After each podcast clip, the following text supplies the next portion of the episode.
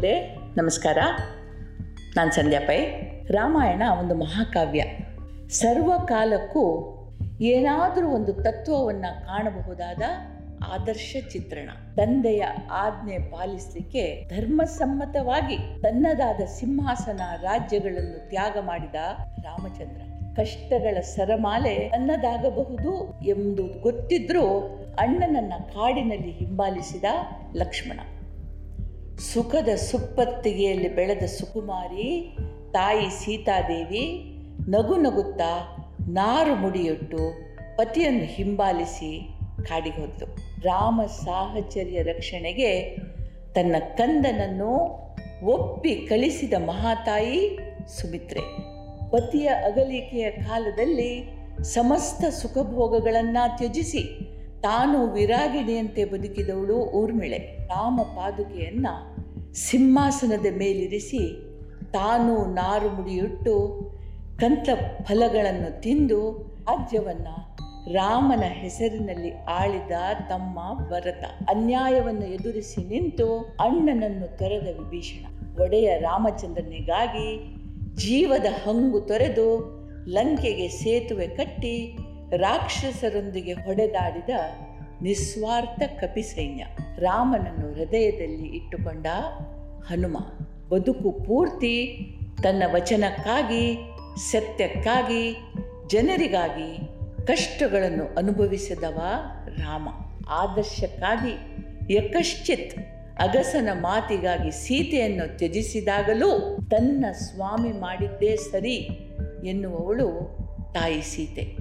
ಹೀಗೆ ಒಂದಲ್ಲ, ಎರಡಲ್ಲ, ನೂರಾರು ತ್ಯಾಗ, ಧರ್ಮ, ಆದರ್ಶಗಳ ಕತೆ ರಾಮಾಯಣದ ಕತೆ ಇಲ್ಲಿ ಒಂದು ಬಹಳ ಚಂದದ ಕಥೆ ಇದೆ. ಶ್ರೀರಾಮಚಂದ್ರನ ಅವತಾರ ಸಮಾಪ್ತಿ ಆಗ್ತಾ ಬಂತು. ಒಂದು ದಿನ ಕಾಲ ರಾಮಚಂದ್ರನನ್ನು ಕಾಣಲು ಬಂದ ರಾಮನೊಂದಿಗೆ ರಹಸ್ಯ ಗಹನ ಮಾತುಕತೆ ನಡೆಸುವ ಇಚ್ಛೆ ವ್ಯಕ್ತಪಡಿಸಿದ ಒಪ್ಪಿದ ರಾಮಚಂದ್ರ, ಲಕ್ಷ್ಮಣನನ್ನ ಕೋಣೆಯ ಕಾವಲಿಗೆ ನಿಯಮಿಸಿದ ತನ್ನ ಅನುಮತಿ ಇಲ್ಲದೆ ಯಾರನ್ನೋ ಒಳಗೆ ಬಿಡಬಾರದು. ಹಾಗೆ ತನ್ನ ಅಪ್ಪಣೆಯನ್ನು ಮೀರಿದವರಿಗೆ ಮರಣದಂಡನೆ ವಿಧಿಸುತ್ತೇನೆ ಅಂತಂದ ರಾಮ ಮತ್ತು ಕಾಲನ ಮಿಲನ ಬದುಕಿನಲ್ಲಿ ಒಮ್ಮೆ ಮಾತ್ರ ಬರುವಂಥದ್ದು ಕಾಲನನ್ನ ಕಾಲನೆಂದು ಸ್ವಾಗತಿಸುವವ ಸಾಮಾನ್ಯ ಮನುಷ್ಯ, ಈ ಮನುಷ್ಯ ಸ್ತರದಿಂದ ಮೇಲೇರಿದವ ರಾಮನಾಗ್ತಾನೆ ಒಮ್ಮೆ ಈ ಮೇಲಿನ ಸ್ತರಕ್ಕೆ ಏರಿದವ ಮುಕ್ತಿಯ ಹಾದಿಯ ತಿಕ ರಾಮ. ನಾನು, ನೀವು ಎಲ್ಲರೂ ಕೂಡ ಕಲಿಬೇಕಾದ ಪಾಠ ಕಾಲನನ್ನು ಸಮಚಿತ್ತದಿಂದ ಸ್ವಾಗತಿಸುವ ಚಿಂತನೆ. ಇರಲಿ, ಲಕ್ಷ್ಮಣ ಮುಚ್ಚಿದ ಬಾಗಿಲಿನ ಹೊರಗೆ ಕಾವಲು ನಿಂತ ಹಾಗೆ ದೂರ್ವಾಸರು ರಾಮಚಂದ್ರನನ್ನು ನೋಡ್ಲಿಕ್ಕೆ ಬಂದರು. ಲಕ್ಷ್ಮಣ ರಾಮನ ಆಜ್ಞೆಯನ್ನು ಅವರಿಗೆ ತಿಳಿಸಿದ. ದೂರ್ವಾಸರಿಗೆ ಬ್ರಹ್ಮಾಂಡದ ಸಿಟ್ಟು ಬಂತು. ತನ್ನಂಥ ಮಹಾಋಷಿ ರಾಮಚಂದ್ರನಿಗಾಗಿ ಕಾಯೋದು ಅಂದ್ರೇನು? ತನ್ನ ಸ್ಥಾನಮಾನಗಳಿಗೆ ಬೆಲೆಯೇ ಇಲ್ವೇನು? ಈ ವೇಳೆ, ಈ ಕ್ಷಣ ಲಕ್ಷ್ಮಣ ತನ್ನನ್ನು ಒಳಗೆ ಬಿಡದೆ ಇದ್ದರೆ ಇಡೀ ಅಯೋಧ್ಯೆಯನ್ನು ಸುಟ್ಟು ಭಸ್ಮ ಮಾಡ್ತೀನಿ ಅಂತ ಅಂದರು. ದೂರ್ವಾಸರ ಸಿಟ್ಟು ಲಕ್ಷ್ಮಣನಿಗೆ ತಿಳಿದಿತ್ತು ಅವನಿಗೆ ಧರ್ಮ ಸಂಕಟ ಎದುರಾಯಿತು. ಒಪ್ಪಿದರೆ ತನ್ನ ತಲೆದಂಡ ಒಪ್ಪದಿದ್ದರೆ ಅಯೋಧ್ಯೆಯ ನಾಶ. ಯೋಗ್ಯರು ದೇಶದ ಹಿತವನ್ನ ಮುಂಚೂಣಿಯಲ್ಲಿಡ್ತಾರೆ. ಲಕ್ಷ್ಮಣ ಹಾಗೆ ಮಾಡ್ದ.